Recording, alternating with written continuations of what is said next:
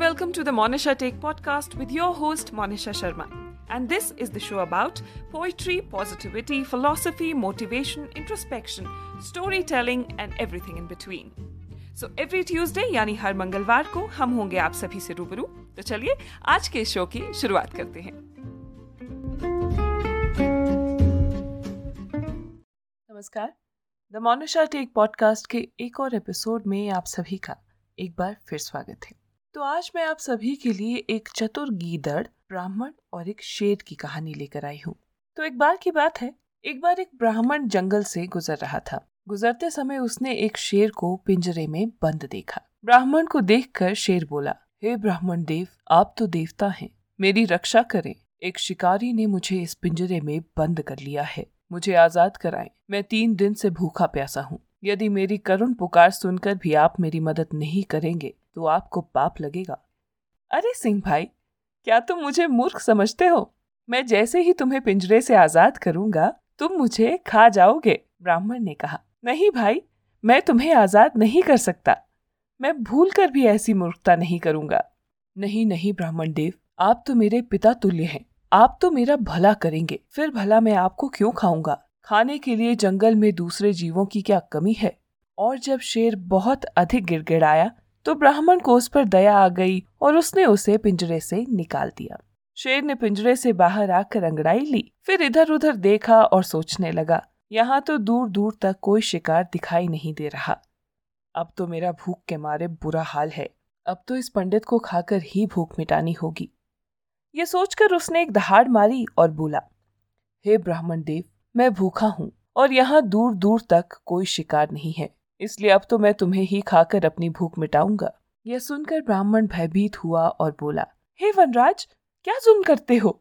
मैंने तो तुम्हें आज़ाद किया है। अब मेरी भूख मिटाकर मुझ पर उपकार भी करो। राजा की सेवा करना प्रजा का धर्म है। ब्राह्मण की जान पर बनाई। अब तो वे पछताने लगा कि क्या मुसीबत गले पड़ गई। नेकी का यह बदला धिक्कार है शेर को।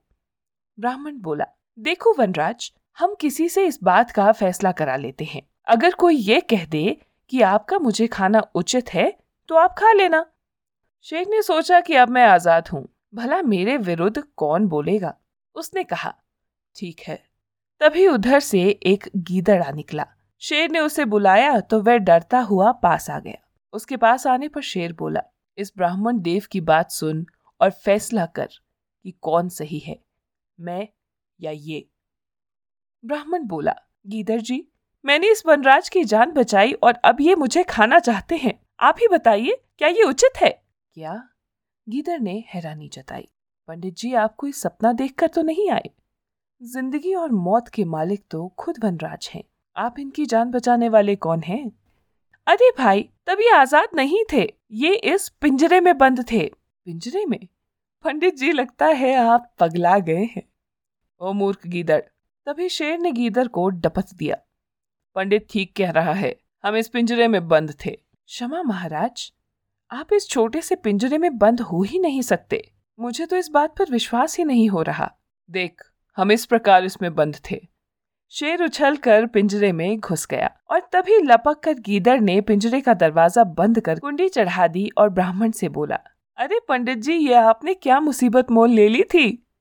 आप तो अपने साथ साथ हमें भी मरवा देते।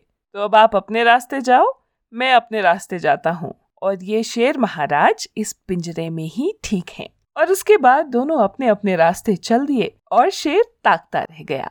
तो आज की कहानी का संदेश यही है आप सभी के लिए कि जीवन में उपकार भी सोच समझ कर करना चाहिए, जिससे जीवन खतरे में पड़ जाए। भला ऐसे उपकार का क्या फ़ायदा? तो दोस्तों, ये थी आप सभी के लिए आज की कहानी। उम्मीद करती हूँ कि आज की ये कहानी आप सभी को पसंद आई होगी। आज का ये एपिसोड पसंद आया हो तो इसे शेयर करना मत भूलिएगा। इसी तरह की और कहानियों के लिए आप मेरे पॉडकास्ट द मोनिशा टेक को स्पॉटिफाई और यूट्यूब पर सब्सक्राइब करना मत भूलिएगा। धन्यवाद।